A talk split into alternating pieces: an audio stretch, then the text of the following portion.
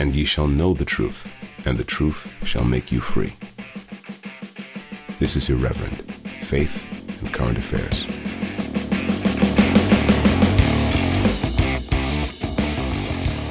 Welcome back to Irreverent Faith and Current Affairs with your friendly Church of England vicars, uh, Jamie Franklin and Daniel French.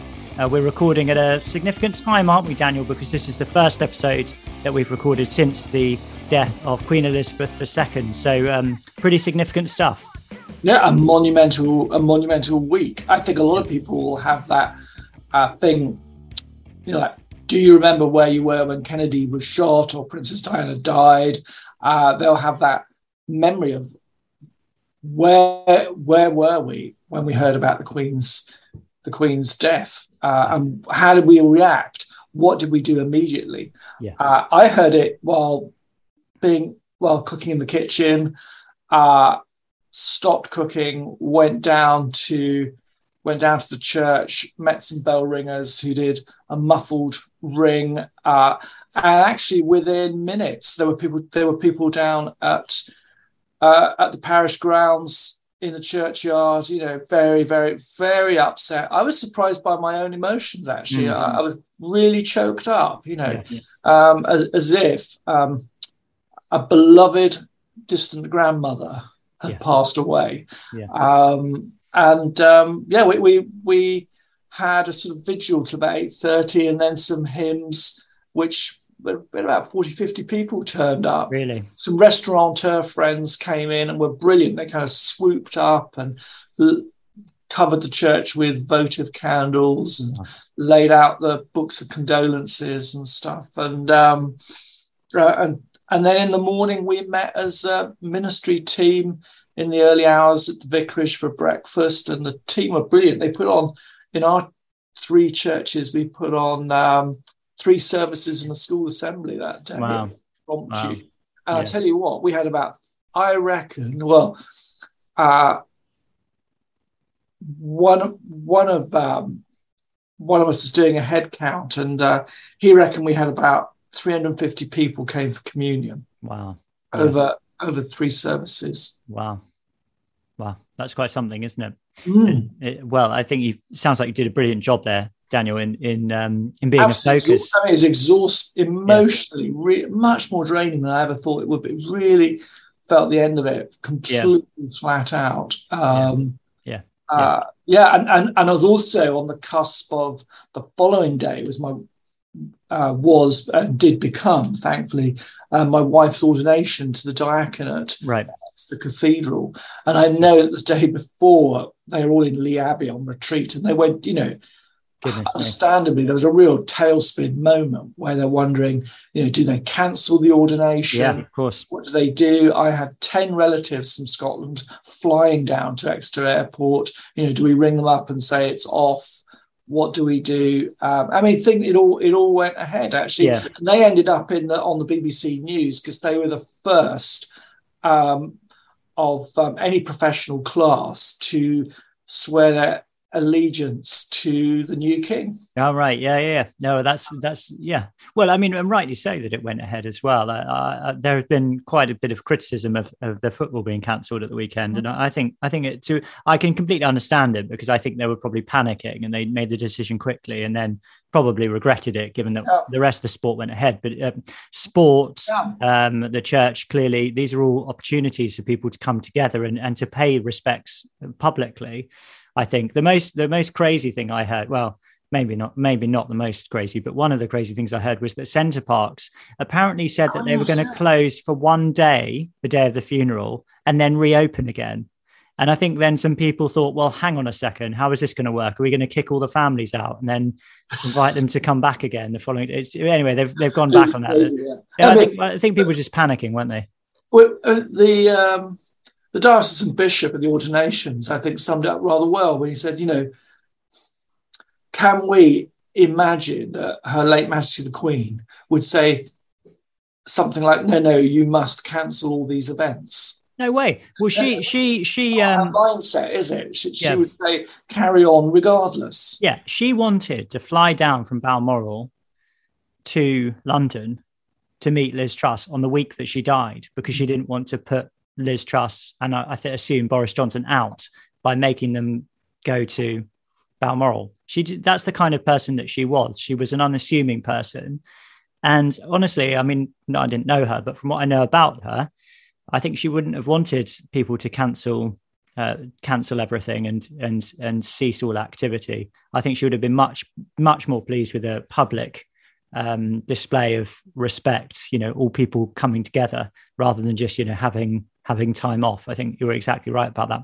But Daniel, we've got loads. There's loads of themes that come up which kind of intersect with the themes that we explore here on the show. But just to introduce people to us, um, if perhaps you're listening to us for the first time, uh, we are vicars in the Church of England.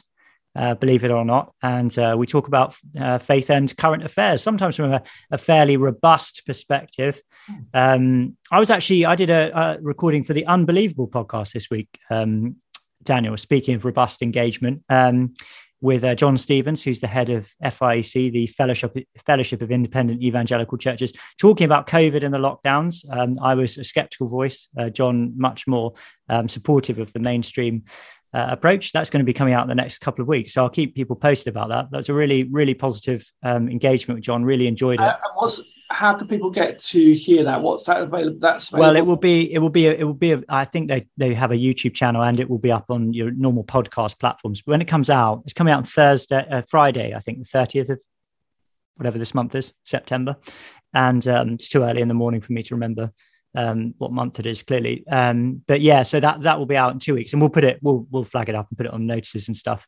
Um, and there's lots there's lots to follow up on. Actually, I've, I've been writing a few thoughts down, which I'll probably release on release on my blog because it's such a massive topic, and there's a limited amount of time.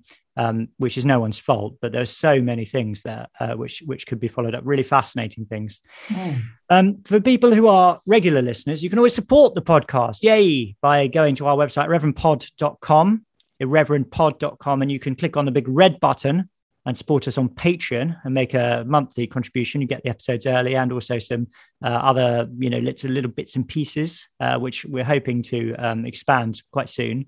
Uh, so that's uh, irreverentpod.com. Click on the red button, Patreon, or you can buy us a coffee, a virtual coffee that is, not a real coffee, um, unless you're in the same vicinity as us course, and then you can. But you can buy us a virtual coffee, and that's the big yellow button, or you can indeed go to buymeacoffee.com forward slash irreverent. The thing I like about the virtual coffees, apart from the fact that people contribute um, financially to the running of the show, uh, is that people also leave a nice uh, message quite a lot of the time. And we've got some really nice uh, messages this week. Um, so, Tim bought us three coffees. Again, lots of people buy us three coffees. Be a light unto the world and one coffee each. Someone bought another three coffees. Keep up the great work and words of comfort, relevance, and wisdom in these times of challenge. The Queen is dead. Long live the King. Um, Yoz J Rock or Yoz Drock says, Hello, thanks for the excellent podcast. Feel free to get a jar of coffee or box of tea bags and take a flask to the park or the seaside. Well, you live near the seaside, Daniel. Unfortunately, I live in the most landlocked country I, I uh, county. I, I had uh, Dick Delingpole of blessed memory. Nice. Uh, yes, day before yesterday, take me out for a real coffee. To uh, he's um, staying nice. here on holiday uh, 100 yards away and just a little bit further there's a lovely hotel. So we had two lattes and it was great to oh, brilliant. catch up. In the week before just before the uh, queen's passing uh, his sister and her partner likewise uh, took me out for a, a, real coffee which was which was nice. yeah I, I, I went out for coffee with her. uh, meet them actually and to, to chat. Yeah. talk I, about thursday circles which he's yeah. really encouraged and enthusiastic to push. Yeah, absolutely. Yeah, yeah. I, I, went out for a coffee with a listener who's just moved into the area recently. It's it's it's great to meet people who listen to the show in person. It's a real joy. Uh, one other message, which is very special message from Catherine. She says, "Giving thanks to you all for this wonderful podcast that I listen to each week. Uh, I'm not religious, but for the first time in my 48 years on earth, I find myself leaning towards considering it. I would never have felt like this without your practical approach to it. Since COVID and waking up to the wicked world we are governed by, I'm hopeful that there are better things coming, if not in this life, but maybe the one to come. So thank you again. This is immensely enjoyable. Uh, P.S. I pulled my son from school in October 2021 and we now home educate, and it's brilliant. I have a happy 13 year old. A little smiley face there. So, wow, uh, that, that's that's amazing, isn't it? And yeah. I think again, we'd say that is uh, very typical of a lot of the the really gracious correspondence that we we get, whether it's um, through that platform, um, other social media messaging, um, or I mean, I, I, literally get every week at least mm-hmm. one or two postcards, letters from people with encouragement, and I think that's a, it's just fab that it's heartening to hear that, that lots of people are um, rediscovering their Christian roots, or at least you know leaning towards them respectfully and finding something there that that's that is pertinent to to the times. Yeah, yeah, yeah, absolutely. And this is what um, we've said time and again, and uh, we this came up on the unbelievable recording is that there are people out there, especially at this time, who are genuinely open to either returning to Christianity or to looking into Christianity for the first time. And what these kinds of people want, I'm not saying this is everyone, but what these kinds of people want is they want clarity, uh, they want um, a robust engagement, uh, they want um, they want conviction.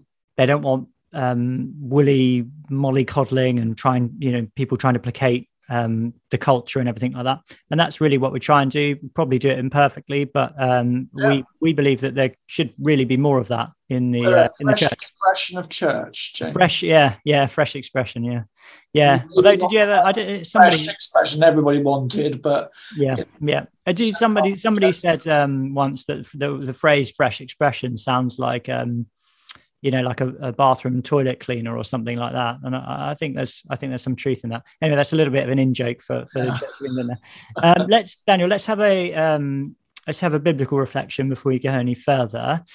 Um, today, I'm just going to read from 2 Timothy 4, 6 to 8, because it's the, the verses that I've been thinking about since the, um, since the passing of the Queen. But let's say, um, let's say the Lord's Prayer together first. So um, invite listeners, if you'd like to, uh, to say the Lord's Prayer with us. Um, so let us pray. Our Father, who art in heaven, hallowed be thy name. Thy kingdom come, thy will be done, on earth as it is in heaven. Give us this day our daily bread. Forgive us our trespasses, as we forgive them that trespass against us. And lead us not into temptation, but deliver us from evil. For thine is the kingdom, the power, and the glory, forever and ever. Amen.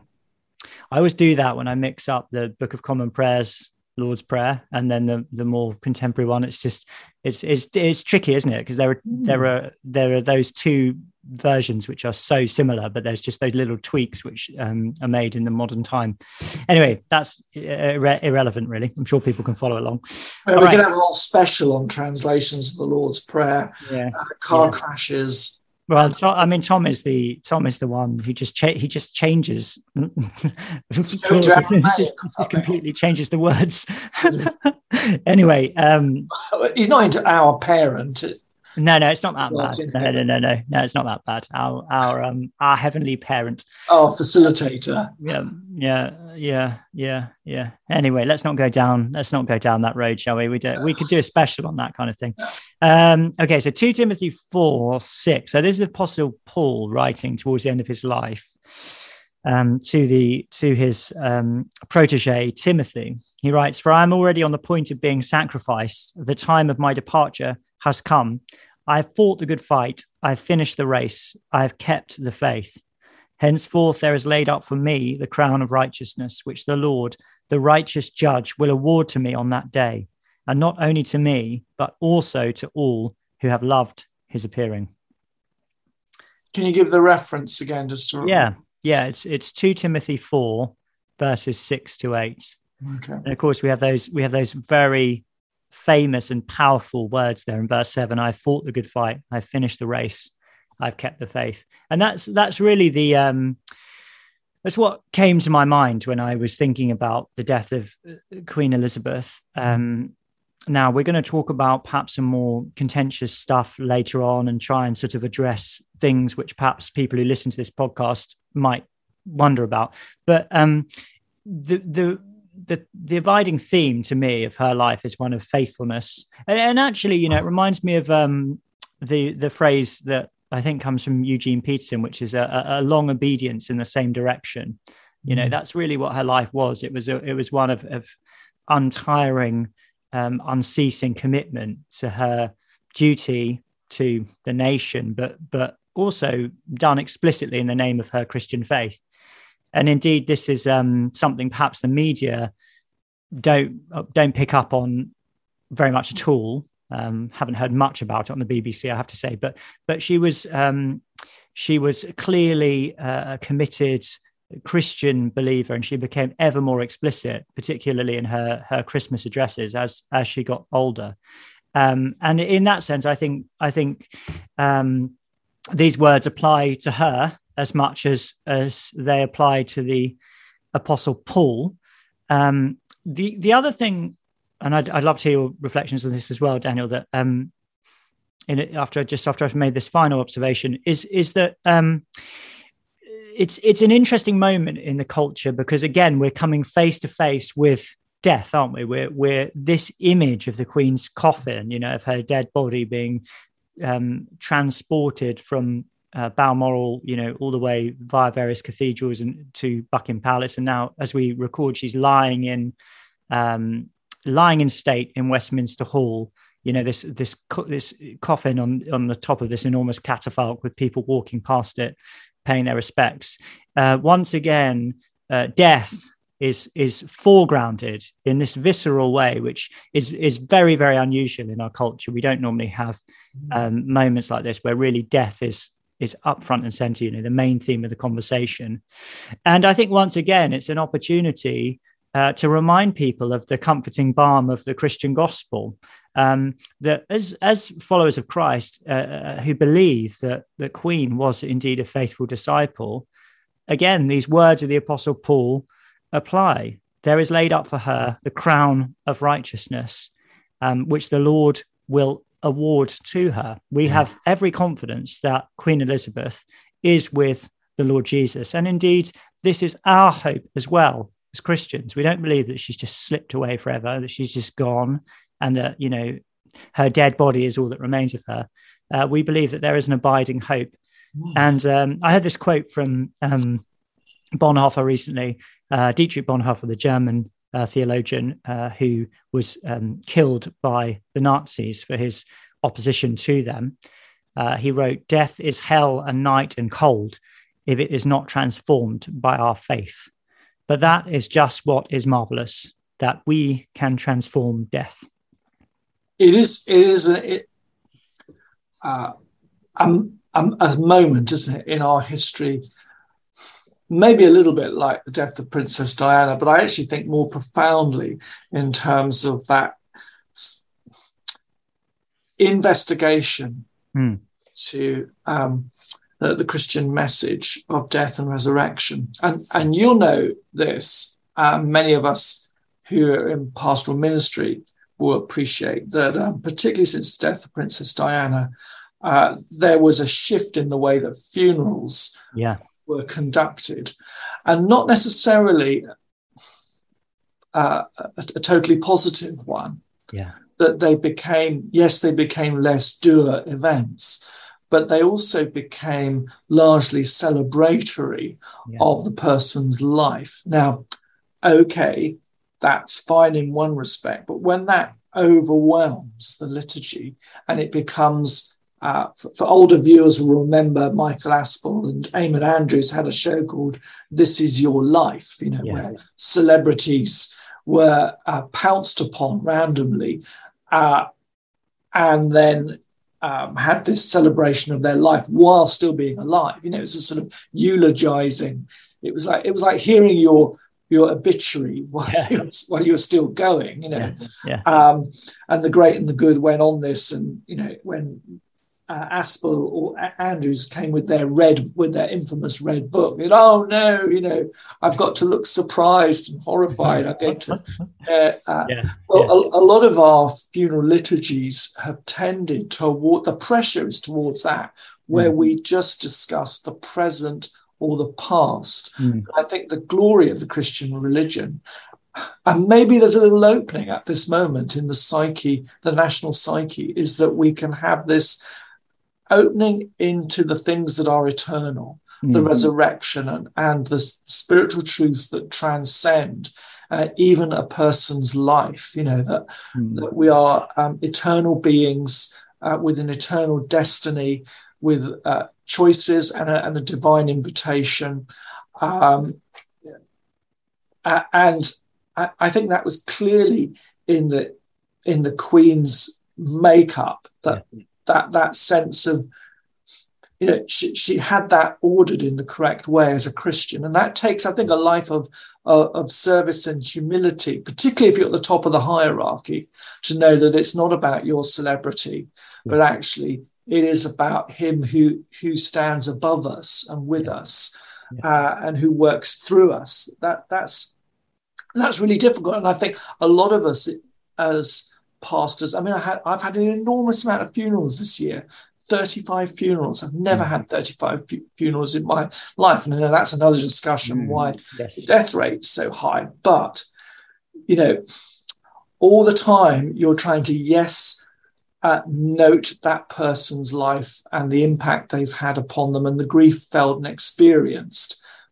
But also I find myself wanting to push for that catharsis in in the in those in those gatherings to remember the divine invitation to for us to come into um, a redeemed life you know uh, uh, and that's that's hard. I mean in the past you know years years ago i think people in their funeral celebrations you know either got something very dour or they maybe got a hard hit, hitting sermon uh, with nothing mentioned about the person yeah. until the wake. Uh, and um, and now we've kind of swung the other way. And I wonder if in the in the solemnity and the in the beautiful way that you know really only Anglicans can do uh, in marking uh, in marking the this event uh, uh, and all the procession and the ritual solemnity that that we can maybe recapture a bit of a bit of that. Because I, I don't think this is going to be a state funeral dare I say it where Elton John turns up. Well yeah let's hope not.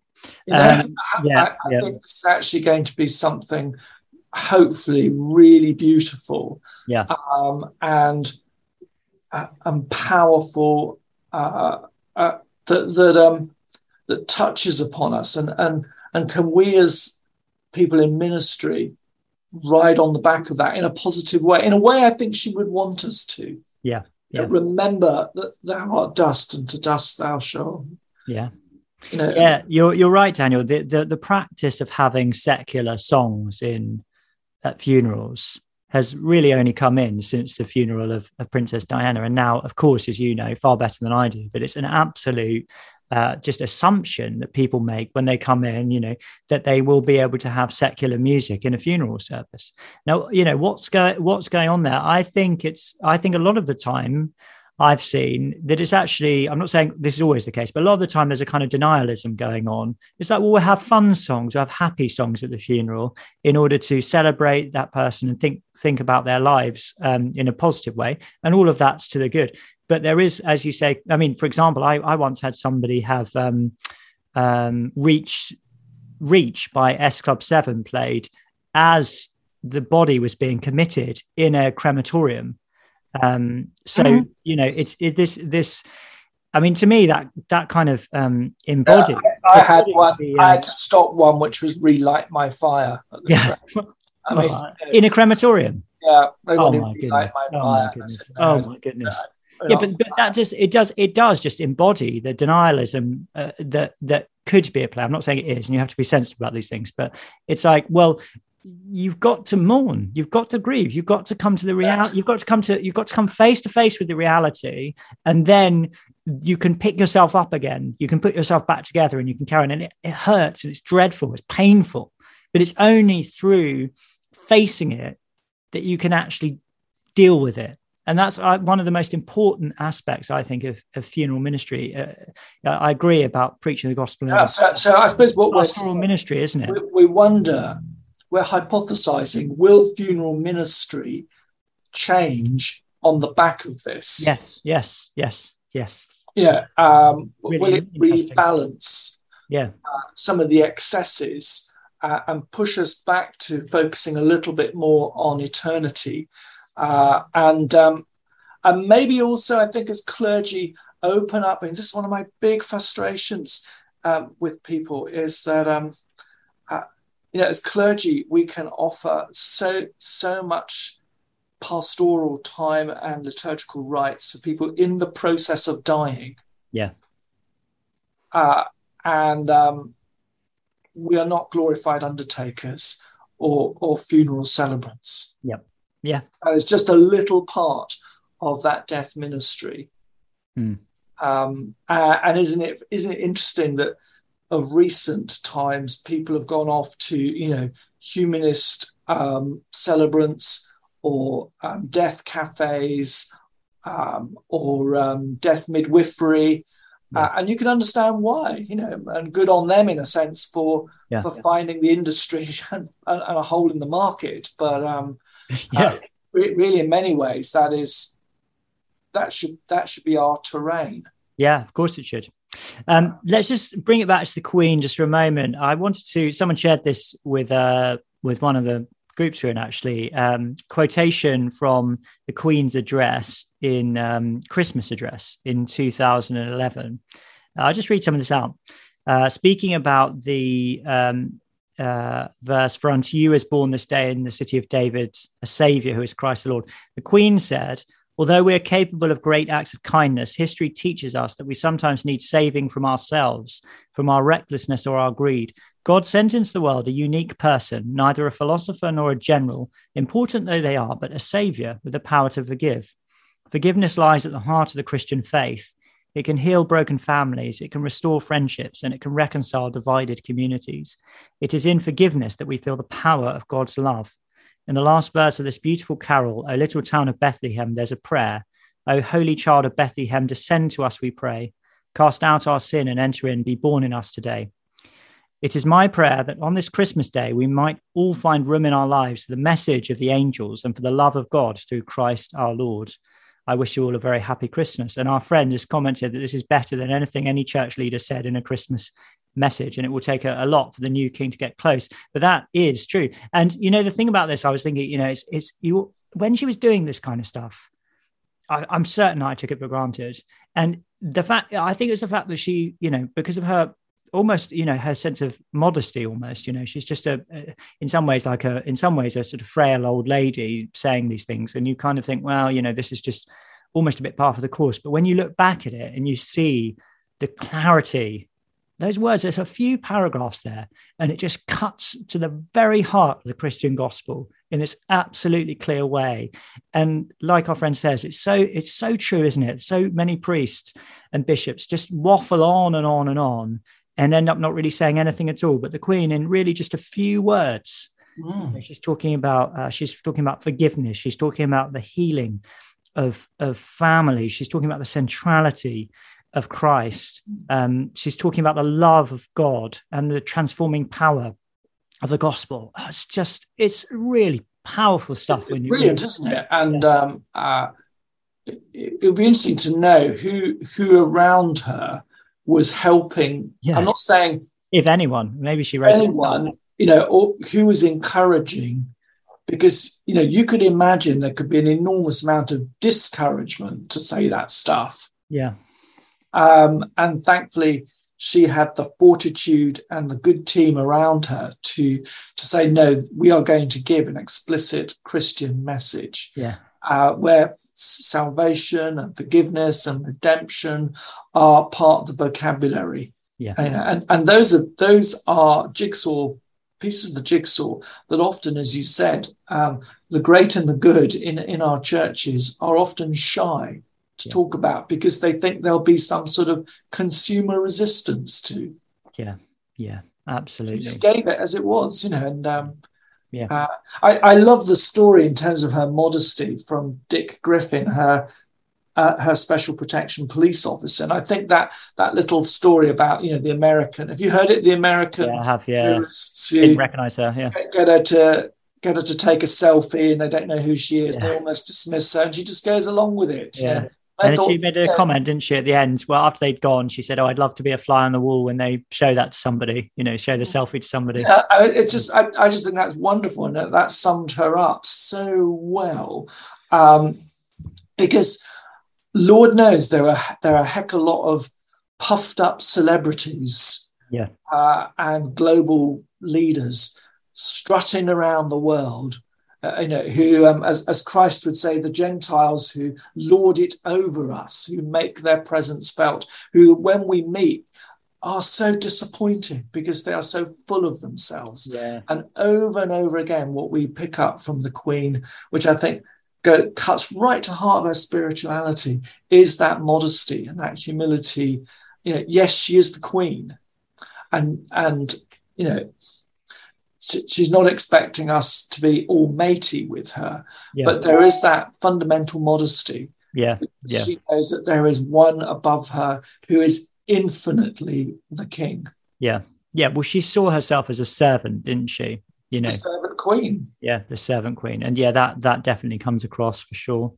Um, Daniel, um, not to introduce a kind of negativity into the conversation, but I think in some ways bringing this stuff up actually will bring greater levels of clarity um, to to this whole discussion. There's a couple of things I think would be good to to address. Um, one of the one of the the first thing I suppose is is there have been lots of people. I mean, not loads, and, and not a, not a loud voice at all, but this is a time when the question of monarchy and republican republicanism gets brought up um, so I think that's that's an important question. There's also um, there's also a contingent within uh, the sort of vast swathe of vast swathe, the uh, the the enormous swathe of people who listen to this podcast who would say um, who would say that the Queen is part of a corrupt establishment, and people might take that quite a long way.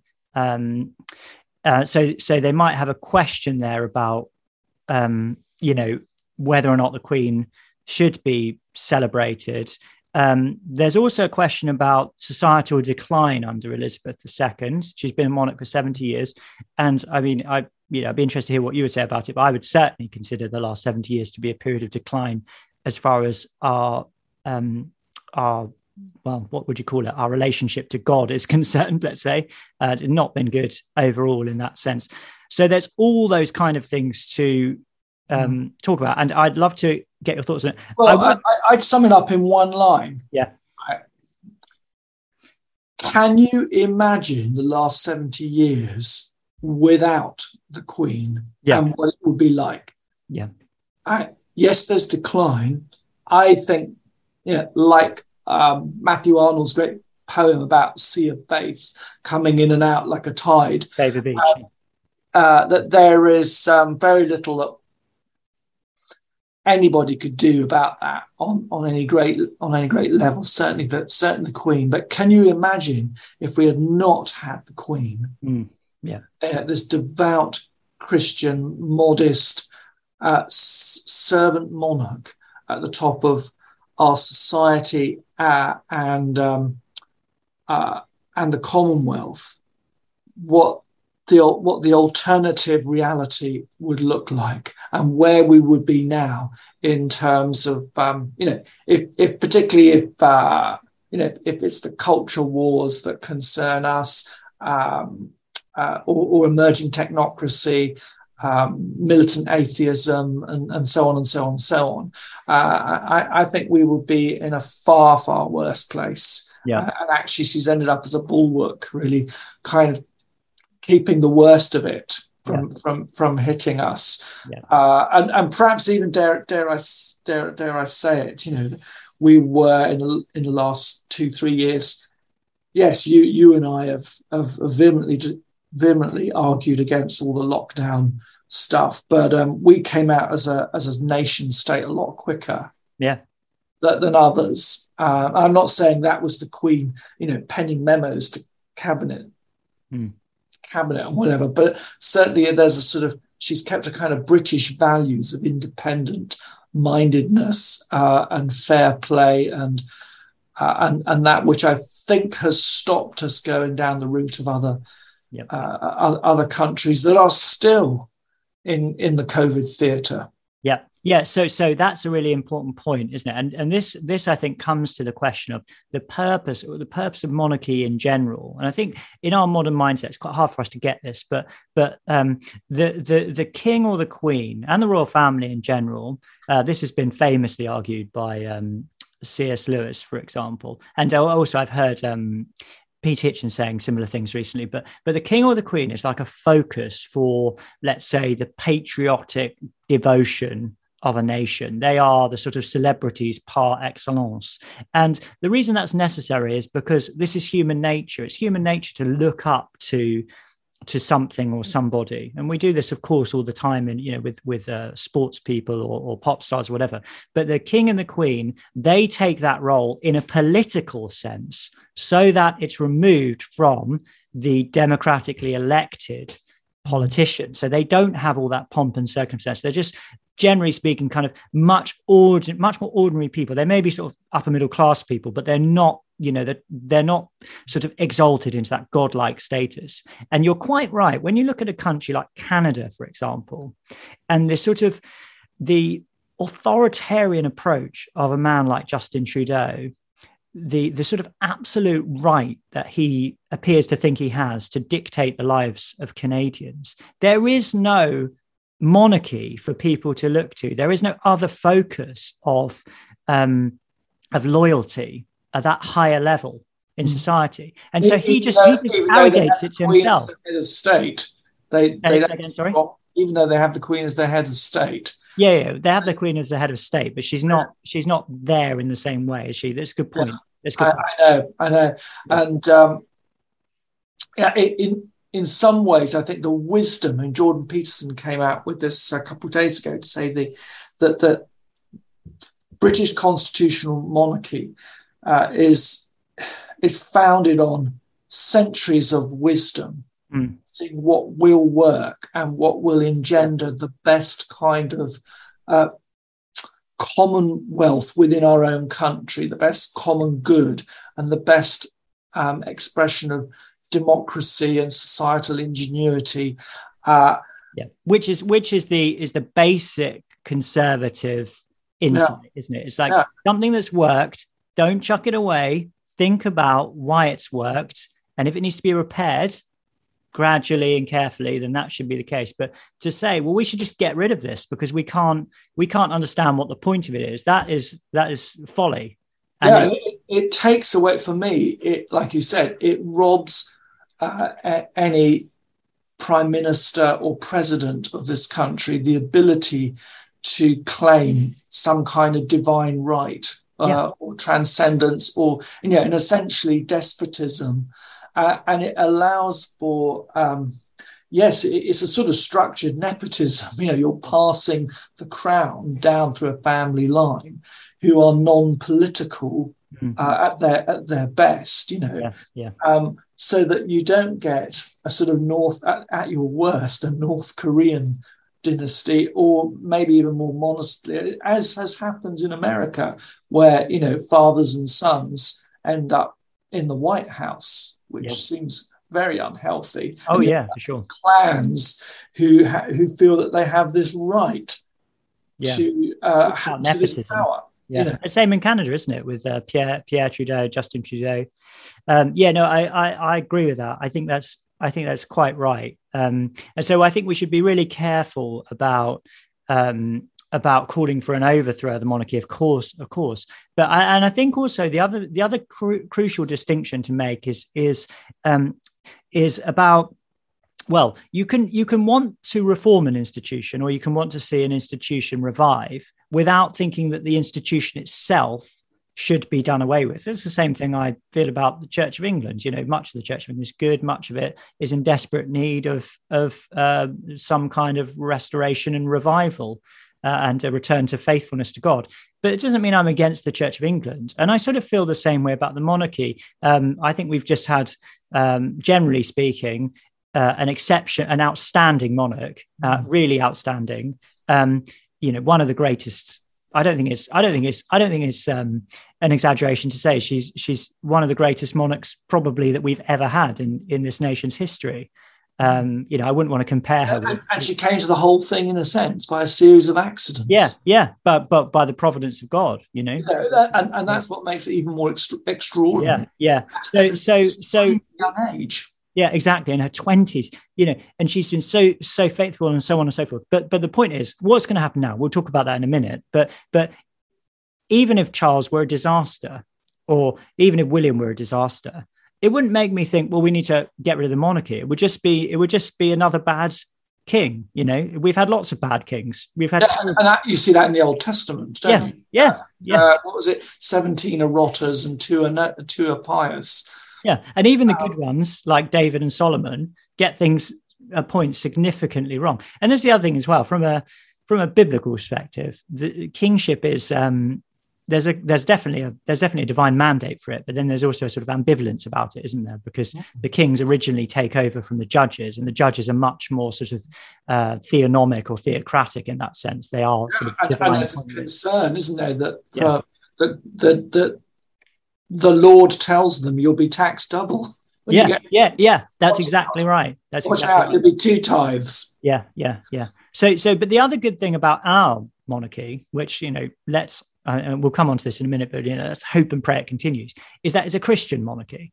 And that may have that may have not always come across. I mean clearly it hasn't always come across in, a, in the best way or that uh, we haven't always had really committed faithful godly christians on the throne. But but but nevertheless it is a christian monarchy. And then it, therefore it is a powerful christian voice uh, in the nation, in a nation which is increasingly secularized. And this is this is where I come to with this. Like pe- people who have a Republican mindset, or people who would want to condemn the Queen or or condemn Charles, or whatever. You've got to ask yourself, what is the alternative? No monarchy. So just some kind of grey, faceless, um, you know, bureaucratic uh, class of politicians. All you know, all these people who have done PP at Oxford and and and uh, you know climbed their way up the greasy pole by uh, you know kissing the right uh, derrieres and so on and so forth. And none none of this. No no uh, nothing distinctively English or British, all the pomp and ceremony and the pageantry and the color and the life and the eccentricity,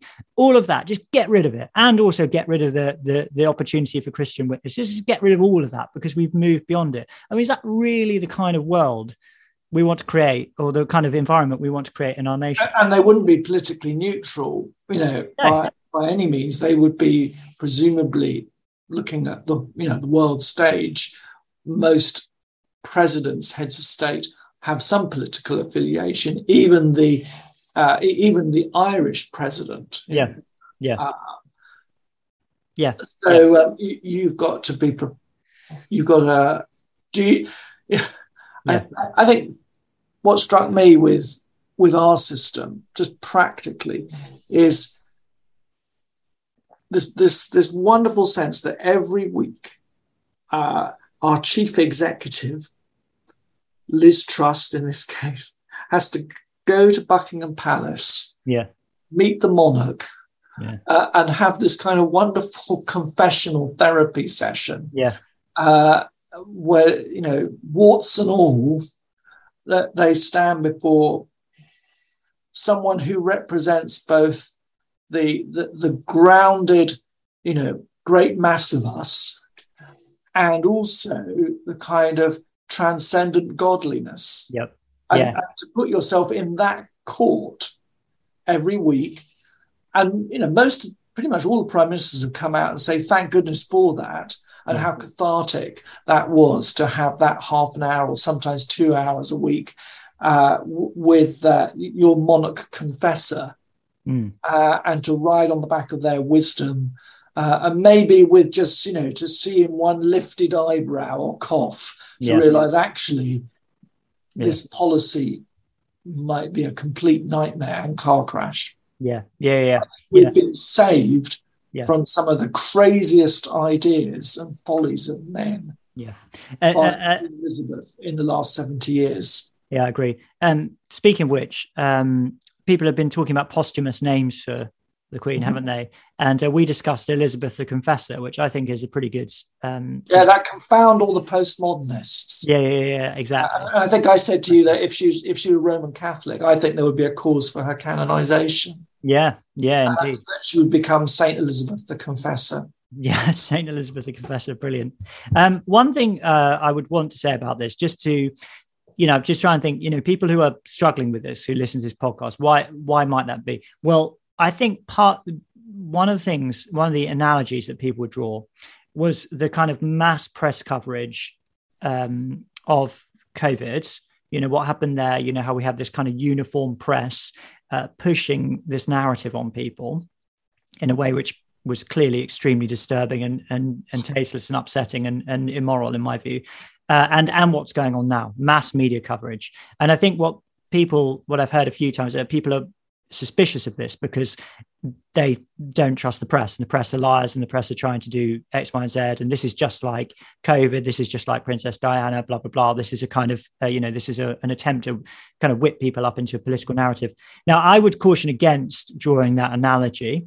Um, if you do just compare the situations, this is not some kind of storm in a teacup. This is a monarch who has been sitting on the throne for the last 70 years this is a British monarch. She is the head of our state. She is a great monarch as well.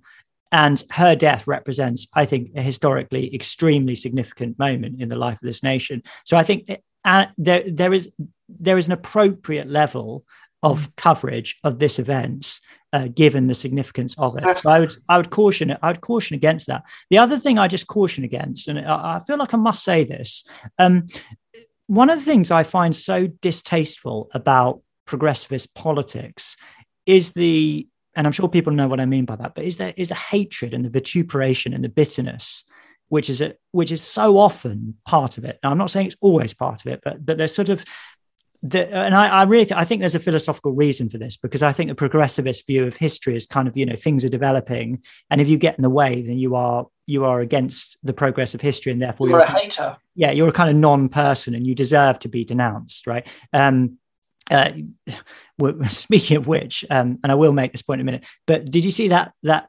academic, that American academic, she's a grievance studies academic who who who who tweeted that you know this was uh you know she tweeted some stuff about colonialism and how the Queen had overseen this and that, and then finished her uh, tweet by saying may her you know she's dying. May her pain be excruciating. I mean this is this is exactly the kind of thing that i'm talking about that that is disgraceful. You know regardless of what your political position is um, you should never talk about people who are dying like that, you know, regardless of who it is. It, I would say, even if it's Saddam Hussein or Adolf Hitler, you know, th- they're still human beings. And the Christian gospel, I would say, at least, at the very least, tells us that we must pray for our enemies. And that sort of bitterness and hatred, that's inimical to the spirit of Christ. And I would hope that people who are more sort of conservative or traditionally minded even if they're not Christians, would see that somebody like the monarch, even if she did things that people didn't like, deserves some respect when she's dying and her family. I mean, think about King Charles. Uh, there are things about King Charles. We'll talk about him in a minute, but there are things about King Charles that I I don't like, and we've we've had jokes at his expense on this podcast before, um, particularly when he was at COP26 saying that we need to, um, you know, spend several times more than global GDP on fighting climate change and all this kind of stuff. You know, we we did that. Hopefully, it was in a light lightness of touch and with, um, you know, a, a degree of, mm. you know, balance. But nevertheless, we did that. But the man, regardless of what you think, the man's father died last year. His mother just died, and the on, the, on basically the same day in the same 24 hours, he's got to start giving speeches. He's got to start going around the country. He's got to start uh, doing this and that, you know, and people are retweeting um, videos of him getting upset about his fountain pen and and and you know i just think like have some have some compassion on the man you know? It, how would you feel? How would you uh, feel if that happened to you? I i think a true conservatism uh, and a a faithful christianity must abhor cancel culture it, we, we must uh, always return to that command uh, to you know love one another, to love even our enemies, uh, to be people of reconciliation, uh, to be forgiving, uh, to be kind, gracious, and compassionate. You know that that there are that we can't just eject Christian virtues because yeah. we're in a revolutionist mind. Uh, you know, which is what you know MacIntyre, the philosopher, back in his um, uh, liminal book in 1980, After Virtue, you know, he he, he rightly talks about the the liberal liberal, the the mm. the, the, the, progressivist yeah. will by by nature uh, with the revolutionary mind talk up inclusion, but in the end, uh, eliminate, seek to eliminate quite harshly all resistance. Yeah. Uh, and I don't think that can be part of a conservative or Christian mindset. We must resist that at all heart and be gracious yes. and magnanimous. Uh, yeah. Because you know, in the end, otherwise, what are we conserving and what are we Christian for? Yeah, yeah, and and what do you hope from the situation as well? That's this is what I come back to. You know, well, if it's not, if we're if we're going to condemn Charles and throw out the monarchy, what are we left with? Well, we're just left with what Liz Truss. You know, that's that's what you want to do. You you, you don't you don't even want to hope. You know, love hopes all things, as as the Apostle Paul says. Let's hope. We'll come on to this in a minute. But let's hope that King Charles really comes into his own here. I mean, he's you know he's an eccentric man. He's a thinker.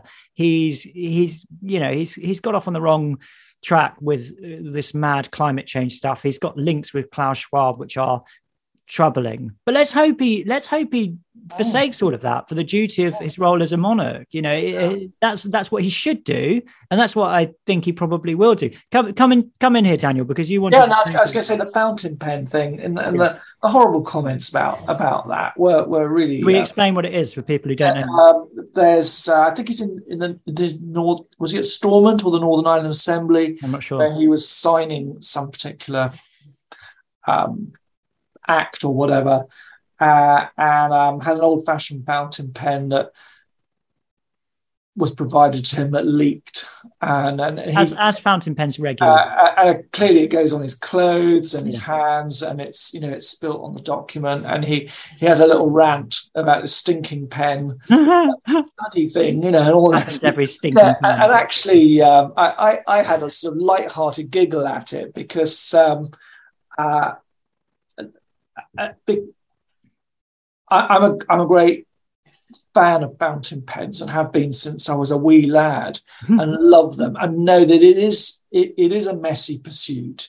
Yeah, you, you are going to end up with ink at times spilling, yeah. Uh, and it, it is difficult. It is it does take some time to get used to, uh, and uh, a, a crappy fountain pen can be really annoying. And and and often people, I suspect a lot of people around him maybe haven't, you know, you need to look after fountain pens. They need to be rinsed and washed. Um, because the ink, particularly if it's registrar's ink, which they'll, I suspect they'll be using, um, registrar's ink is is is one of the most difficult inks I think to to use. You know, because it's it's highly acidic. Mm-hmm. Uh, when you when you uh, you'll know this from the old wedding certificates you know, when you write it out you get almost no color it looks like a very light blue but over a period of time it darkens yeah. to, uh, uh, and it then you know a year down the line it will it will look black. But initially you think this pen isn't working you know. I, I had a colleague who in, in her frustration at a wedding uh, took the fountain pen and uh, and, and flicked it like this and turned around and the bride had a whole series of mm-hmm. dots around her white dress in indelible black ink. Yeah. Well, when we were uh, luckily we weren't sued and she saw yeah. the funny side of it and said, well, I'm never wearing it again. So I kind of have, you know, the, we used to we used to flick fountain pens. Always, I found that whole thing was a light-hearted moment, a human moment, mm. uh, and just it, it, to me demonstrated that that that fountain pens need a bit of TLC. And I don't think, you know, King Charles is anyway anti fountain pen because uh, he, he actually um, has under his name as the Prince Charles College of Fine Arts, where you can go and do things like calligraphy, icon writing, you know, weaving and what have you. He's really into yeah. old practices. Uh, and um, yeah, and and also Daniel, I think to... yeah, yeah, I think I think people were sort of um, thinking that he was being, you know, a prima donna and stuff like that. Which you know, but but the other thing as well is again, I'll come back to this point. Like his, he can you imagine the stress that he's under at the moment? Having his mother, is your mother, you know, his mother has just died, and he's got to go round doing all this crap. I would be immensely pissed off, you know, you you would be you'd be frazzled. absolutely like you know when you're just totally wound up and you're like hardly in control of yourself because you're so stressed out.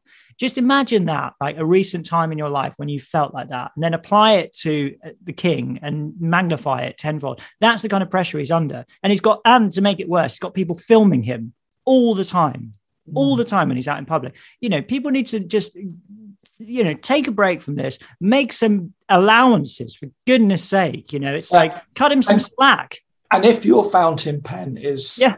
is giving you problems, give it a wash. And I'd highly recommend. It's a shout out for Lamy, a Go on. good starter pen. Don't go for Parker. no no no parker is Parker La- is Parker's cheap. cliche it's a cliche isn't it Lamy is a is a good start is a good starter, and um, get your kids into fountain pens and calligraphy. It, it's a really special way of of, of writing. Uh, it, it it connects with your brain in a different way. Words Yeah. flow better, but uh, yeah yeah, Yeah. poor King Charles. Yeah, Paul King Charles. Um, speaking of King Charles, Daniel, a couple of things. So I'll say something first, and then I'm going to ask you a question. Um, so a good article in Archbishop Cranmer's um, Yeah. website, archbishopcranmer.com, and I'll just put a link on this. Um, the thing about Prince Charles saying that he would be called defender of faiths, or you know, Mm. defender of of of faith in general, rather than defender of the faith, which is the traditional uh, title of the English monarch since Henry VIII was granted that title uh, when he was opposing uh, Martin Luther. Lots of people don't realize that the English Reformation, the Continental Reformation, were very different actually. And Henry VIII was not a fan of Martin Luther. Anyway, um, so Charles said, Well, I'm not going to call myself, well, this is the story. I'm not going to call myself defender of the faith. I'm going to call myself defender of faith. Um, it's a very good article. I won't read all of it, but there's a good quote from Charles here from um, 2005. He was asked about his desire to be known as defender of faith without the def- definite article. And he responded as follows No, I didn't describe myself as a defender. I said I would rather be seen as defender of faith all those years ago. Because when and when was it? I can't. It definitely says in the article when it was, but it was some Yeah, time was a- ago. I think there's a David Dimbleby interview round about the sort of Charles Diana split, maybe 92. Yeah, so it was a it was a long time before even this in 2005. Um, but let's continue with the quote. Um, so he said that because, as I tried to describe, this is Charles, I mind about the inclusion of other people's faiths and their freedom to worship in this country. And it always seemed to me that while at the same time being defender of the faith, you can also be a protector of faiths. Uh, It was very interesting that 20 years or more after I mentioned this, it must have been before the 90s then, uh, which has frequently been misinterpreted. The Queen, in her Jubilee address to the faith leaders, said that as far as the role of the Church of England is concerned, it is not to defend Anglicanism to the exclusion of other religions. Instead, the Church has a duty to protect the free practice of all faiths in this country. I think in that sense, she was confirming what I was really trying to say, perhaps not very well all those years ago.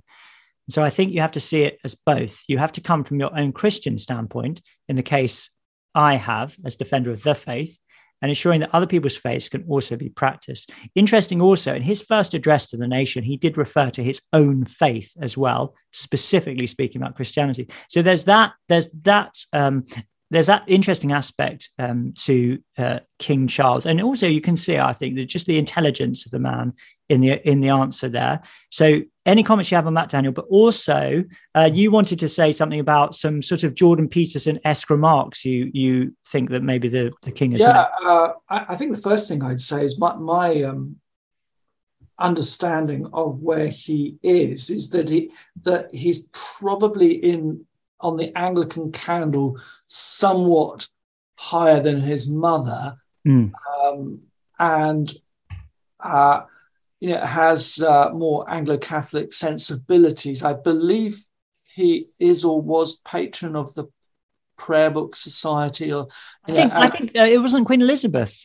Hmm. She was the well, she was the patron. She was. Well, I, I don't know what it was, but she was the, the chairman of the Prayer Book Society. Him, him giving a number of series of positive Yeah. positive speeches on on Cranmer's liturgy. Yeah. Um, and and you would certainly see him in that in that ilk. You know that this isn't someone who I, I think would particularly warm to some sort of liturgical mishmash. I think he's probably culturally quite con- and aesthetically quite conservative uh, as a baby boomer. Yeah, he's he's sort of unusual uh, in in that in that. Um, uh, I think someone once said he's the he'd be the last man on earth to be chavtastic. Yeah, yeah, yeah. And he doesn't try to. You know, he's not trying to be the sort of um, trendy dad in in that in that yeah. respect. Um, uh, and uh, you know, the anecdotal stories say that you know he has uh, he has a, a, rosary given by the Pope. Mm. By John Paul II by his bedside, you know, along with a prayer book, um, that you know he's uh, diligent in prayers and what have you, and, yeah. uh, and, and, attends church regularly. You know, I think that's if, if you look at the last 500 years of British monarchs, actually that's pretty good. Yeah, it's not bad, that's is it? Actually, that's you know that's that's a very good starting point for yeah. uh, uh for, for, us. You know, I, I don't think we're necessarily going to get in that respect uh, any, anything too anything too kind of wacky. I think where um, and you mentioned this at the beginning, you know, that he is archetypally the, the philosopher king, the thinker. Yeah. Um, maybe maybe a somewhat eccentric, esoteric. You know, he's someone who's uh, read a lot of uh, Laurens van der Post. You know, mm. like his father, that there is that sort of um, reaching into those sort of deep spiritual, religious, Jungian kind of traditions, uh, the search for the hero within, and all that. Yeah. Um, uh, and uh, we've noted of recent, I suppose, that you could say at the moment that the, the two big scripts going on, the two people who offer visions of where we can be, uh, the, the two giants at the moment of note are you know, Klaus Schwab and his great reset narrative is one way that the world could go, and the other way the world could go is Jordan Peterson. Yes. And, and, I basically it's really interesting. those as save the planet or save your soul. Now, right. clever people like Kingsnorth can kind of entangle those together, but I think Kingsnorth, the uh, the environmental Christian writer, you know, in his sort of green Benedict option theology would say you always have to start with saving your soul. You know, you have to start with the particular. You have to get your own house in order, and that the danger of the Schwab technocratic globalist utopians, to which Jordan Peterson in that excellent article uh, and address that he gave to the Daily Telegraph uh, about a month ago, you know, really went for what he called the global utopians, who will, in their desire to to uh, create this sort of perfect future world of you know net zero, zero COVID, and zero this, and um, will will actually drive us off the cliff. Yeah. Um, uh, but but we're best in terms. Of, we find our best version of ourselves, I think, more from tidying our own room, from starting within. Uh, and um, I think that's the, where the Peterson vision is so appealing and, and has been until recently understated. Now, for me, I see within the, the king a sort of that there's this unresolved um, thing within himself where uh, he is, as I said, one of these sort of rare baby boomers who uh, I think struggles with some of the excesses of his generation. Uh, you know, he's a, a, an aesthetic traditionalist who can call out carbuncles. Mm. You know, he is, he is a man uh, who, in was it Pounds Poundsbury, the Pounds World Poundsbury, um, has, has created that that model village in the southwest. You know, he uh, in, opening places like the Prince of Wales um, College of Fine Arts. You know, he is he is reaching out to very deep traditions, and some of his writings have been about you know uh, about this. And you could say that the Prince's Trust, for mm instance, is a great kind of Petersonian type of charity, which says you can do this if you apply your mind, and we will help you get yourself off the ground. And um, in that, you're going to be an agent of change by getting your own act together first. You know, yeah, yeah. Uh, and I think that has been an exemplary charity. However, we also know that that there that there's the, the, the other vision, which, as I said earlier on, is the the sort of technocratic globalist um, sort of you know ecomania ecomania of Klaus Schwab, which is basically switch everything down, sacrifice, yeah. uh, uh, sacrifice our lives now in the wrong sense of the word. You know, yeah. we're going to make you choose between heating and eating um, because we have to, at all costs, reach this net zero, and we're going to create all sorts of controls and surveillance, yeah.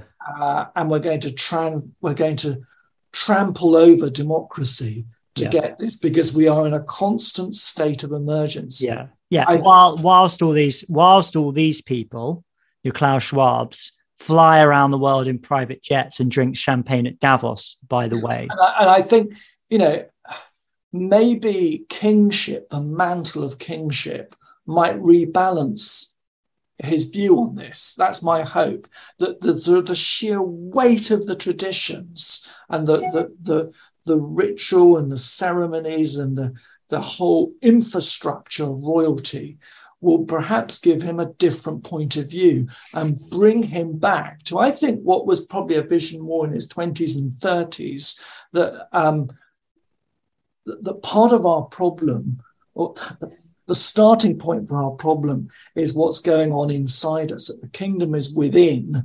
And if we don't have our own act, if we aren't prepared to be saved, um, then it doesn't matter how many windmills we have. You know, as Kingswell, as uh, Kingsnorth says, um, we're going to just end up mm. with more and more emergencies because yeah. we're not de- we're not truly dealing with the problem, which is we we lack a relationship with our with our creator. You know, yeah. so yeah. Um, I, I I think wouldn't it be, especially in fantasy meetup would be, you know, um, the king having a podcast with uh, Jordan Peterson. You know, he yeah. That, actually that constituency. Let's make it happen, man. Let's, make it happen. That constituency. Can you imagine if we could arrange so profound to the time, which might resurrect within him um, uh, some really good stuff. Yeah. I think that would actually inspire people more than perhaps he or others might think. You know, yeah, we know that within the church. Yeah. We see yeah. if if the churches took a leaf out of Peterson's book, uh, yeah, they would be surprised at suddenly the, the the the sheer numbers of people leaning in and saying, "Yes, I need to hear this." Yeah. So so some comments on globalism and monarchy, um, and this is this is um, where I think this thing with Klaus Schwab is kind of really curious because uh, it seems to me that the kind of globalism that uh, Klaus Schwab represents is inimical to constitutional monarchies. Um, now, the kind of monarchy we have, at least, um, at least provides a situation in which you can have a patriotic view without allying that patriotic view to the current political setup, which I think is what you see in the US. It's like you actually see, um, particularly, this is particularly redolent, I would say, of, of the Democrats, but may occur the other way around as well. But when you have um, particularly Republicans in power and Democrats not, a very, very strong anti patriotic and, anti American attitude, which is actually a kind of hatred of one's own country. And we do, we do get that bit here as well. But what the, what the, what the monarchy does is it provides a, an apolitical or let's say a less political focus uh, for patriotism. And I would say as well, this is the other thing which is interesting about monarchy is that it's at its best, and I think you can see this as well with the response to um, Queen Elizabeth. It's something which speaks profoundly to ordinary people. It's not an elitist thing at all, which is kind of paradoxical. But the ordinary sort of soul to the earth, working class people. This is so you know it's such a meaningful thing to them and as i watched yesterday some people walking past the catafalque and and paying their respects to the Queen. They've been queuing for hours. I think some of them have been queuing for days to do this, just to walk past, just for a few seconds, just to walk past, bow or curtsy to the Queen. These people, many of them were in tears. I mean, it was it was actually transfixing. You could see the the sense of meaningfulness and profundity. And as I say, I don't think that this is hype. I don't think that this is a, a kind of um, melodramatic. These mm. it, this was deeply deeply meaningful to these people. Now, this is about national identity, not blood and soul nationalism, but a, a, a, relationship with one's own country, which is one's own home. It's our home. Our nation is our home. And it's embodied in some sense really powerfully in, in the person of the monarch, in this case specifically. But I would say I'll use this as a kind of general um, comment on monarchy. Globalist utopianism, represented, of course, by Klaus Schwab and the WEF, has got no place for that at all it doesn't want distinctive national identities. It wants You're a citizen of nowhere. Yeah, it wants it wants England to be or Britain to be like you know um, state thirty two in in the in the continent of Europe, which they probably rename as continent B or something. You know, that's that's really what they want. They don't want us having a a constitutional monarchy. They don't even really want us having any borders or anything like that, um, because they want to be this kind of technocratic globalist um, government, not um, democratically elected, and they think that if they're put in that position and given enough power and technology and so on, that they can actually plan and organize the world in a better way. So it's got absolutely no time for that. So I wonder. So sorry, a bit of a long reflection, but with Charles now, what's he going to do? Because he's the constitutional monarch. If he keeps if he keeps up with Klaus Schwab, what's that going to look like? It's it's hard to it's hard to imagine, isn't it? Yeah, we say, Your, Your Majesty, reach out to Jordan. Yeah. Yeah. Uh, there's a story there that will run deep within you. Yeah. Uh, I, I, like this. I like this, by the way. If I was an artist, yeah, if I was an artist, Daniel, which I'm not, uh, not a drawing artist anyway, or a painting artist, um, and let's face it, not an artist in any sense. So I'm not going to arrogate myself the word artist and, uh, and apply it to myself. But if I were an artist, I would draw a picture of King Charles, and on one shoulder I'd have Jordan Peterson, and on the other shoulder I'd have Klaus Schwab and I think that would be a really um, mm, yeah, that, that, yeah. that, encapsulates what you're saying. It's like which yeah. way is which way is he going to go here? You know, mm. which of these which of these people is he going to is he going to listen to?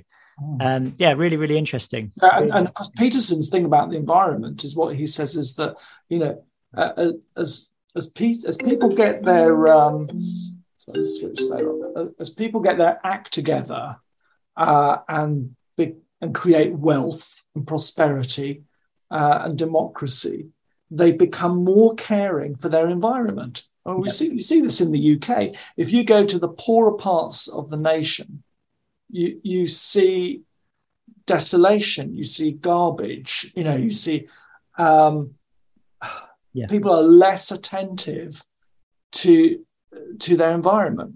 Yeah. Uh, and um, that, that's just a basic truth that that seems to escape the the globalists. Uh, yeah, can all be fixed by simply, you know, digitalizing life uh, and uh, putting dozens of windmills everywhere. Yep, uh, yep. I'm just gonna. There's a someone at the door. Okay. Okay, so Daniel's just um, answered his door and we're back. Um, we're going to do, Daniel, a bit of question the rev now. Um, so here we go. We should uh, have some nice, uh, nice jingle coming up. It should be happening, but it's not. What's going on? The uh, it's not working. Oh, here we go. Welcome back, friends, to Irreverent. You know what, Daniel? That's a recording of an old podcast that just started. Um, where is it gone? Oh, I don't know what's happened. Um, if only Tom were here, then he could actually sing the question the Rev theme tune uh, but he's not. So uh, anyway, uh, let's try it one more time, shall we? Might work. Ah.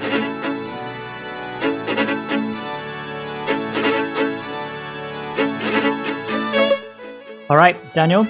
It's, uh, yeah, it's I never know to, whether to have a jiggle or not.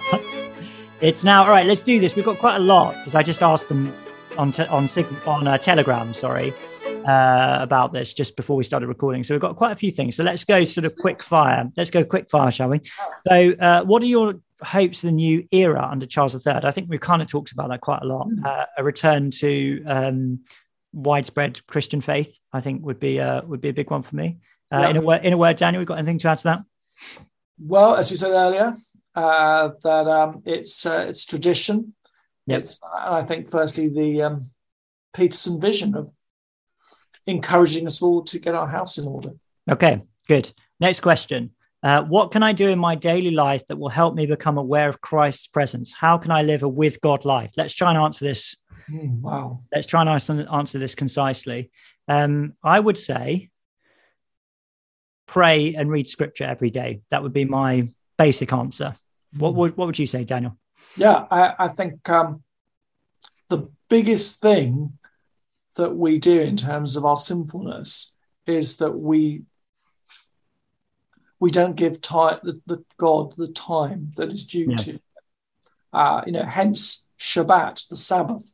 So we need to set aside time. We diarify so many things, uh, and we don't diarify God. We don't prioritize Him in our lives. And That's really, really hard. Uh, and um, Yeah. I think that is the first step to that Yeah, time to listen to God, trying to see God in others. Yeah. Um, reading the scriptures. Yeah. Uh, building up that intimacy with the divine. yeah. I mean, we could talk about this for ages, and it would it would, it would it would mitigate go to church. It would mitigate against the quick fire nature of this particular question. Rev. But one of the things I would say is um, an analogy with exercise. Now, your personal fitness coach will say to you, "Look, you're not going to get your routine 100% right. You know, you could always be more efficient. You could always do things better. It's not. It's not the the important thing. The important thing is that you're doing something. That something good is happening. You know, even if it's not the best it could possibly be, just do something and do it regularly. And remember the words of Christ in the uh, Sermon on the Mount: "Seek and ye shall find." You know, do it with faith as well. I, I've heard a um, an Orthodox priest saying the deceiver will tell us that um, we don't have enough time and our 30 second prayer wasn't worth it. But Yeah. you know that in a in a dark room, if you open the door even a fraction, light will come in. Yeah, amen. whatever you can do, even if it's paltry, do it. Yep, yep. Now, Daniel, remembering this is quick fire, right? What is the Anglican view of Masons? Why are some clergy Masons? What do you think about that? I think the Anglican view of Masons is complex and has a complex history. uh, and um, various clergy will give different opinions. Um, I, I would say that there is a, a significant portion within the Church of England who would be adverse to recommending um, joining the Freemasons. Yep. Um, because it's seen as esoteric, um, quasi religious. Uh, and what fraternity do I need when surely I, I should have that fraternity where two or three are gathered in Christ's name Yeah. in his church? You know, the church is supposed to be our final brotherhood. Yep, I would have. I know, would- I know there'll be other clergy who'll have different opinions. You know, I mean, I, I'd be, I'd be extremely sus- suspicious of Freemasonry personally. Um, you know, I do. Well, I mean, I'd probably just leave it there. But if you look at the, say, um, comments that I mean, Rowan Williams made when he was Archbishop of Canterbury, he he later sort of apologised for them, but you could see a deeply profound ambivalence and um, concern about Freemasons. And generally speaking, clergy are not. Um, I think I don't know whether clergy have ever been banned from being Freemasons, but it's certainly not advisable for clergy um, to be uh, Freemasons. So anyway, so that's that. Um, in late, we're getting through them all here, Daniel. See how we can do all this. So uh, all these big topics. In layman's terms, why shouldn't I be afraid of death? You should be more afraid of hell and the second death Right. because you're an eternal being. Yes. Yes. Yes. That's a good question, isn't it? That's a good. Oh, sorry. That's a good answer. Yeah. I mean, such a, Death of your soul, the death, you know, the death that is a thousand paper cuts of compromise. You should be you should be afraid of in that sense of that moral spiritual failure. yeah. Carry that with you for all eternity. Yeah, yeah, and and I, I think you're right, Daniel. I think we should be afraid of death um, if we if we reject the offer of eternal life, which is held out to us. Yeah, which is exactly it, isn't it? I mean, Yeah. that's in C.S. Lewis's great divorce is that Yeah. the offer is held out to us, but if we create within our soul a mindset which does not take up the invitation, which is Yeah. going to be grumpy against uh, and ambivalent towards the things of God, yeah, then um, we have only ourselves to blame. Yeah. So, I mean, it just goes back to that Bonhoeffer quote, doesn't it? You know, death is cold, death is night, death is hell, unless it is transformed by our faith. So but I can understand why people would be, you know, anxious and, uh, and frightened of, course, of, of dying and suffering and pain and causing distress to others. Yeah, but that's yeah. The, the the the key is faith, isn't it? I know that sounds flippant, I was reading this really profound work by a, um, I think he's a German philosopher called Eric Voegelin, who's um, a Christ, who was Christian. I'm sure he's dead now, but he was talking about how faith is this kind of very, very sort of thin thread on which our view of the world hangs. Uh, and it, he contrasts that with the kind of earthly certainty in the, the physical re- realities which are around us. He's making, I think, a very profound point about modernity and, and why modernity finds it so easy to reject faith. But that is true in some ways. Faith sometimes, um, maybe a lot of the time, it feels like this kind of this kind of this this thread, this sort of gossamer thread on which everything hangs, and and the world around us seems so much more sure than that. But that is what God has called us to. He's called us to this kind of faith, like Abraham sacrificing Isaac on on the mountain this is crazy, you know, so the kind of thing Kierkegaard talked about, this is crazy, this kind of faith is crazy. And yet that's what God calls us to, to be and to have in this world. And there's something incredibly profound about that.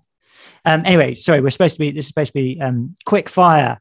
Do you believe, says Sarah, that God may have protected our country and enabled a long period of stability and economic growth due to the faithfulness of Queen Elizabeth II? Interesting question like to think too. It's, you know, that's all speculative, but that's yeah. Yeah, and also, yeah, economic prosperity, yeah, but but social decline and and massive decline of, of Christian faith. So I think you could say that, but then uh, there is also a profound sense in which I think we're we're we're living under the judgment of God uh, because not the sort of you know that God has been sending big thunderbolts and things like that into our. You know into our nation and earthquakes or whatever. But in the sense that he's just given our, us over to our own folly and our own rejection of his mm. of his way. I think the the main and obvious example of that is the way that we've um, the way that we've disregarded what god says about marriage and family life and we've gone our own way with it. And as a result we have generations of um, of fatherless and uh, parentless and familyless children who grow up without any kind of direction, uh, any kind of um, any kind of wisdom, any stability in the world, and you just see the fruits of that in society. So, I would, uh, yeah, I mean, I would, I would sort of question, I'd question it on on on that on that basis. We've got another question here, which says the Queen, good Christian monarch, or the linchpin of the UK arm of the corrupt global elite. I think we've, I think we've probably that one, haven't we? Yeah, yeah, I think we've probably said quite a bit about that. People can infer our answer. Um, can a Christian meditate with a mantra like WCCM.org? I don't know what that is. Uh, or is this the prayer of the heart? So the prayer of the heart, presumably, there is referring to the Eastern prayer mm. associated with the Eastern Orthodox, you know, Lord Jesus Christ, have mercy upon me, a sinner, uh, repeated over and over again. Um, yeah, what do you think, Daniel? Um, my, my, my understanding of the Gospels is that in the end, what, what Christ calls us to is, is an intimacy and a relationship, a fellowship with Him and each other. Uh, that that is the end point, isn't it? It is the, it is to be in the presence of God and, and, to know to know Him fully and to be fully known. Um, so, I, I think sometimes the danger with the mantra pushers is that they see that as an end into itself.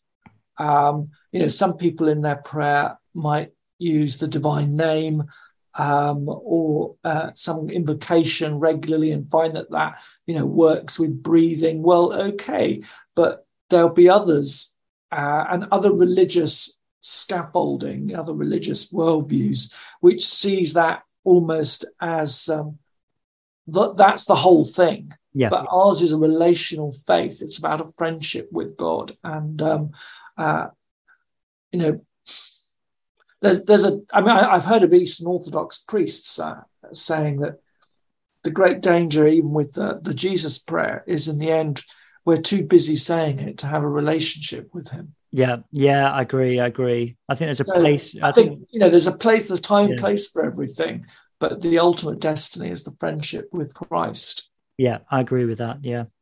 Uh, skipping a couple of questions here because we're we're going to do this for another four minutes or so. Um, can I have truly forgiven if I still recall the hurt? Yeah. I mean, I, I'll just jump in here, Daniel. Um, I would say yes, unquestionably. Um, you, I, I can easily imagine a situation in which somebody has done something so dreadful to you, or perhaps not even so dreadful, but just something very bad, which hurts you very deeply. And yet you come to a place of complete forgiveness of that person, but nevertheless, the the wound still remains. It could be a physical wound. You know, if somebody if somebody hurt you physically, you could still physically hurt and nevertheless forgive. Uh, similarly, I think if somebody wounds your soul, uh, I think you could still forgive, even if that even if that wound persists. So, yeah, that would be my basic No, answer. I, I mean, um, uh, cosmically, you could say there's an argument to be said that Christ carries within him the only technological thing that is exhibited in heaven, which is the nail marks on his hands and feet and the cut in his side. Yeah. That he carries those wounds for all eternity. And that when we meet him in worship, that is one of the things that will blow our mind Yeah, Yeah. he hasn't think- yet brushed them out you know that they that that somehow those marks are redeemed through his resurrection yeah, yeah.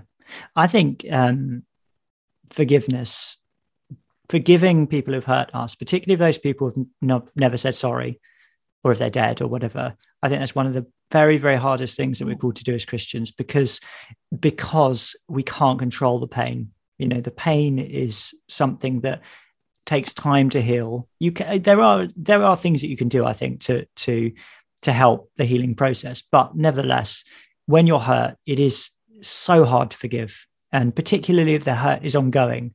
And what I, I suppose what I would say is that the, if the hurt is ongoing, then the the process of forgiveness needs to be ongoing as well, because you have to forgive every time every time the hurt resurfaces. You have to forgive again and continue forgiving, continue forgiving. Something that I think is really helpful, um, just pastoral advice, is um, if you're struggling with ongoing hurt because somebody's hurt you, to uh, to have somebody to talk to about it, to to to literally just speak out the words. Because sometimes when you're in pain, one of the hardest things is actually to articulate.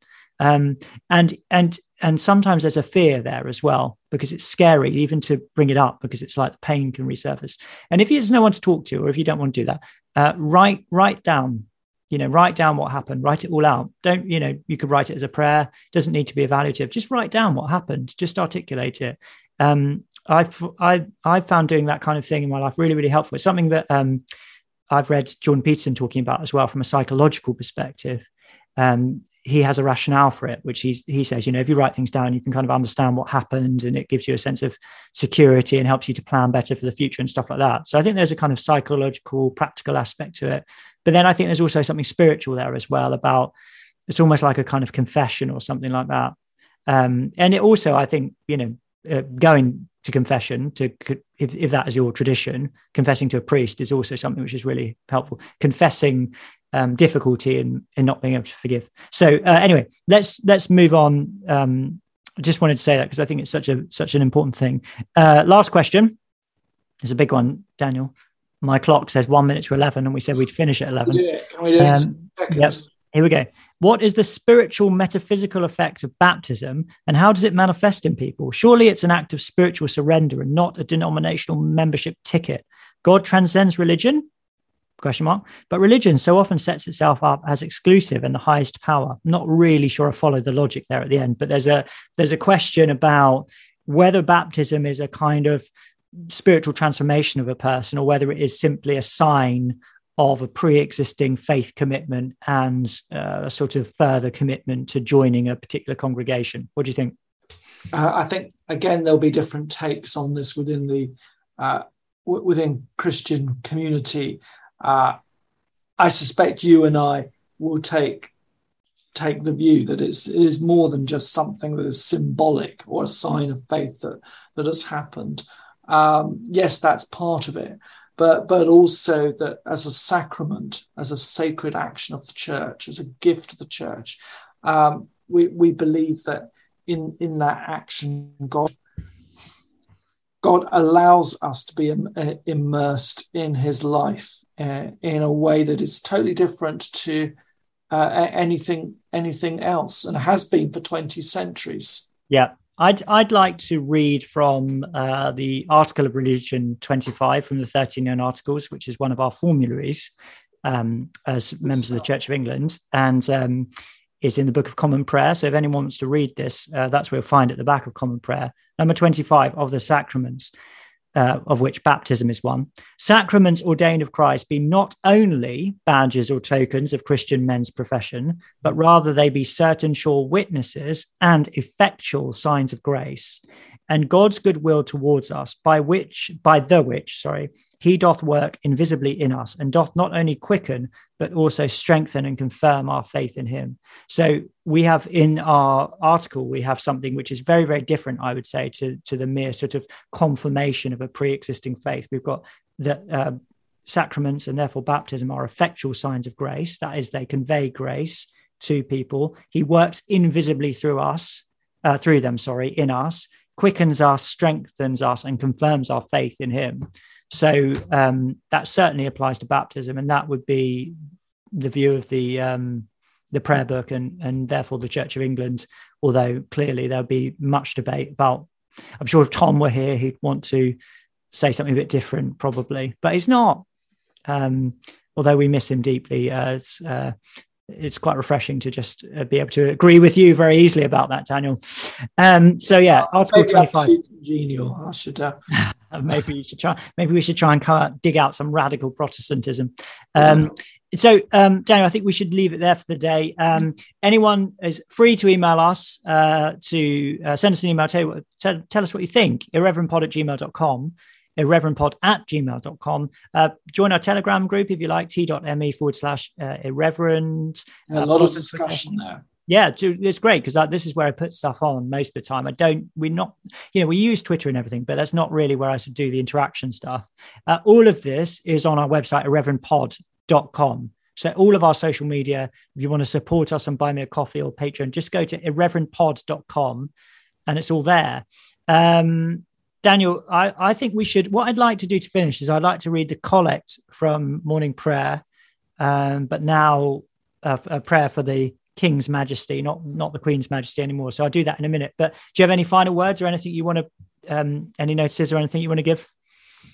Uh, just to say how over the summer it's been delightful having uh, fans of the podcast come to mm. Salcombe, yeah, uh, and bump into me and. Yeah. Um, where possible, uh, let's. I, I, hope that you know this continues because it's great. It's really great to meet yeah. people in the flesh. It's so good to meet people, isn't it? It's really, really good. Okay, well, let's uh, say the collect for the King's Majesty um, from the Book of Common Prayer. Uh, let us pray. O Lord, our Heavenly Father, high and mighty, King of kings, Lord of lords, the only ruler of princes who dost from thy throne behold all the dwellers upon earth. Most heartily we beseech thee with thy favour to behold our most gracious sovereign, King Charles, and so replenish him with the grace of thy Holy Spirit, that he may always incline to thy will and walk in thy way. Endue him plenteously with heavenly gifts. Grant him in health and wealth long to live. Strengthen him that he may vanquish and overcome all his enemies. And finally, after this life, he may attain everlasting joy and felicity through Jesus Christ our Lord. Amen. Amen. Oh, it's just the prayer book is just the best, isn't it? Oh, just the best. So it just sends, uh, honestly, it sends shivers down my spine reading that. Um, I have to translate all the pronouns because obviously my prayer book is out of date now and it's all, you know, she, her, all that kind of stuff. Wow. All right. Anyway, Daniel, thank you for your time as always. And uh, thank you, everyone, for listening. And uh, we'll be with you again soon. Goodbye for now.